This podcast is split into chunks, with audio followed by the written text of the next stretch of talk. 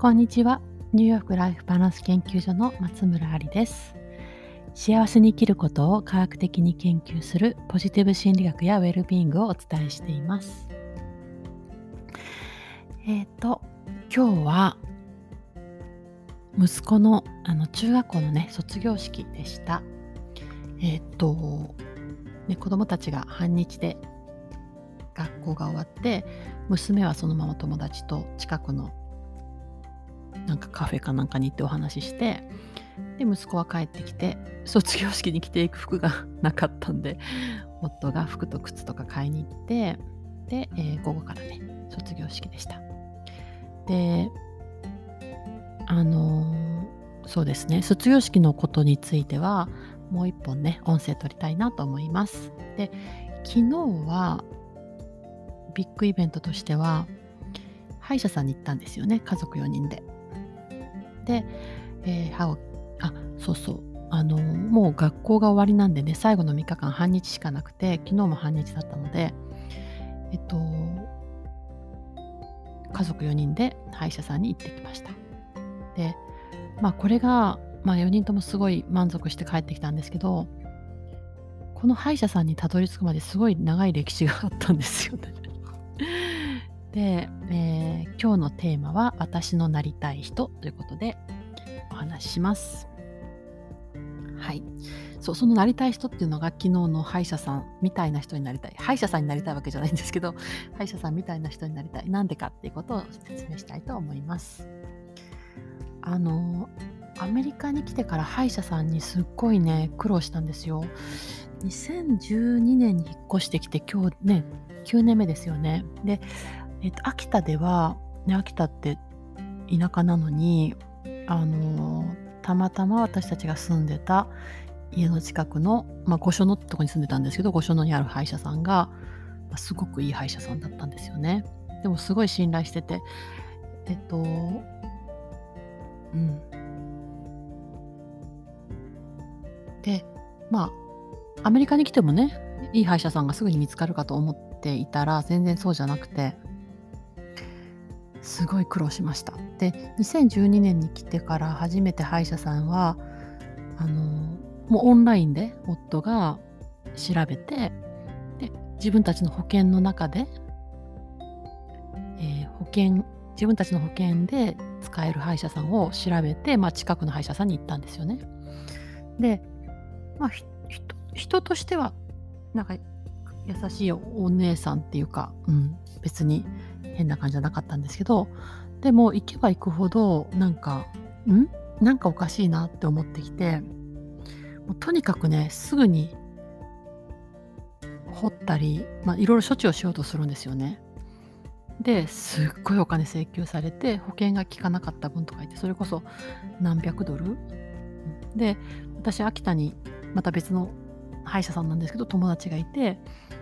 でその人に相談したらいやーなんかなんだかな。そんなすぐ掘らなくてもいいしあのー、なんていうかな。治ることもあるし年齢によってはそんなすぐ進行するわけじゃなくてって。でまあなんかねとにかく治療費が欲しい感じだったんですよね。でなんか行くたんびによく説明されないで勝手にいろいろされてすごいお金請求されるみたいな。であんまり腕もいい感じじゃなくてあの入れてもらったのが取れちゃったりとか。でいろんな人に困ったなって言ってたらいいところがあるって紹介してもらってそこに行き出しました。でそこは、えーと、1個目の歯医者さんが自分が住んでたところの、まあ、10分ぐらいのとこだとしたら2つ目の歯医者さんは、まあ、2 3 0分でで、まあ、駐在の人たちが結構行ってて外国の人なんですけど日本語をちゃんとしゃべる。日本彼が日本語をしゃべるのかな？受付も日本人の人たちでで1つ目に比べたらすごくいい感じでした。で、あ、本当に歯医者さん選び大変だなってアメリカでやっぱり辛いのはあのまあ、英語だし仕組みもよくわからないその保険もよくわからないんですよね。国民保険と違うんでその保険によっては使えたり使えなかったりして。その2つ目の歯医者さんはその保険のグループの中には入ってないんだけども、えーと、それでもいい歯医者さんだったので使ってました。で、まあ、すごい良心的だったしちゃんとしてくれてるなと思って使ってたんですけど、まあ、友達は合わなかったって言ってた人もいてである時なんかね腕が悪いなって思ったことがあったんです。が普段の普段のチェックアップとかふあの普段のことはいいんですけどちょっとこう難しいレベルのことができない歯医者さんだったんですよね。なのでそうなると違うとこに行かなきゃいけなくて。でえっ、とね。なんかちょっとこれが何かわからないからなんか歯のね外側に何かができたちょっとこうなんだろうなんて説明していいかわかんないんですよ。ちょっと歯の歯茎に何かができた時にちょっとこれわかんないから口腔外科に行ってくれって言われてでアメリカでは歯医者さんと口腔外科って別なんですよね。で口腔外科に行ったらそこが本当にひどくてでまずその何かわからないからレントゲンを取るのになんか2、300ドルかかりますって言われてでレントゲンを取った後にちょっとこう、えーと、切ってみないとわかんないからその切るのに10万円ぐらいかかりますったのかな？でその後どうなるんですか？って言うわかんない。切るまでわかんないって言われて。であのまずそのレントゲン取るだけに300ドル。でなんかそのなんとかな全てのかあのえっ、ー、とでねはいじゃあ10万円ですとかはい500ドルですとかって言われてなんていうのかな。えそれをまずねまあ、はい払いなさいみたいな。でも何を説明も全然ないし何がどうなってるかも分かんないしこれからどうなっていくかも分かんないしとにかくすっごく横柄な感じだったんですよねその航空外科の人が。でなんかお客さんを人間とも思ってないみたいなすごく嫌な気持ちになって。でえっと友達の旦那さんが歯医者さんの友達がいてその子に相談したんですよ。そしたらじゃあうちで見るからおいでって言われて行ったんですけどそしたら彼は10万円でかけないと普通に 普通にそれが何だったかって、もうね、見て、えっ、ー、とね、中に虫歯があって、で、その虫歯の木が外に出てきてたって言って、そこ、その歯茎のところをね、あの中できてたの切り取って、歯の中の虫歯を掃除して、で、直してくれたんですよ。ただちょっと、それ、まあ見てね、あのそれを見つける、そうだったことが分かるまでにはちょっと時間かかったんですけど、でも口腔外科は360度のレントゲン取り、でも、取ってみないと何かわからない。取ってみて政権出してあの何かわかんない。その後何かがあるかもしれないし、ないかもしれない。まあ、それには10万円かかりますみたいな感じだったんですよね。で、なんかす、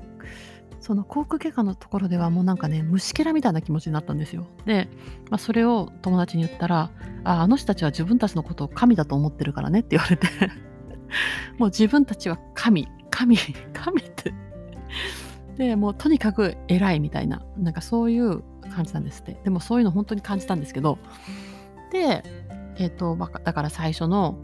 あの、ナイスだけど、とにかく処置してお金を取ろうとしてる歯医者さん。2つ目の、あの、すごくいい感じの優しい歯医者さんだけども、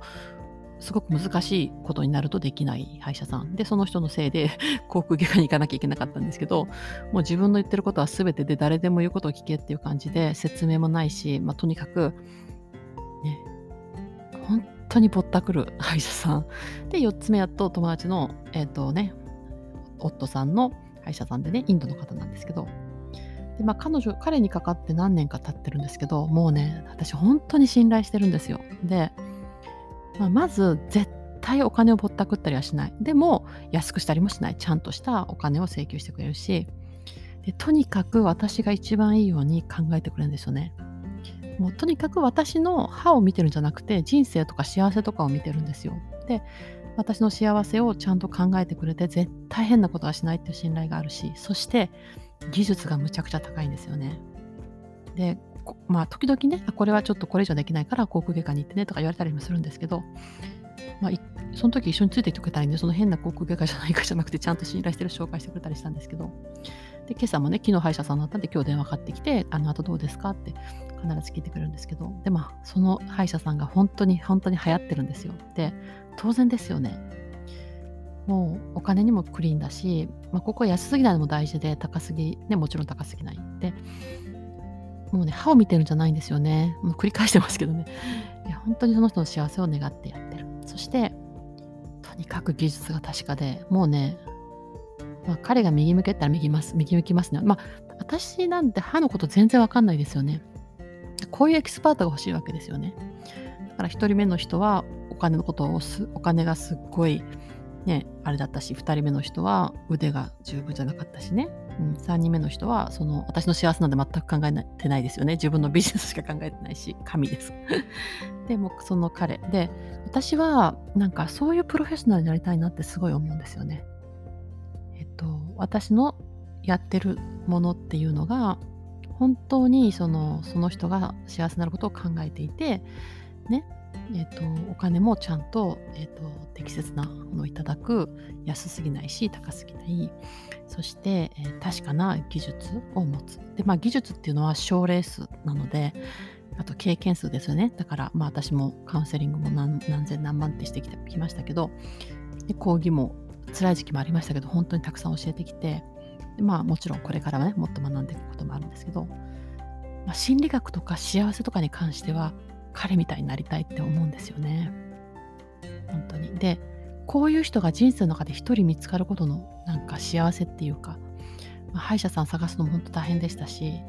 あの、なんていうのかな。うん。やっぱこういう人が一人自分の人生にいることってすっごく大事なことで、ね、新しいところに引っ越した時のやっぱ辛いとこっていうのはそういう信頼できる専門家をまた一から探さなきゃいけないってことだと思うんですけどね。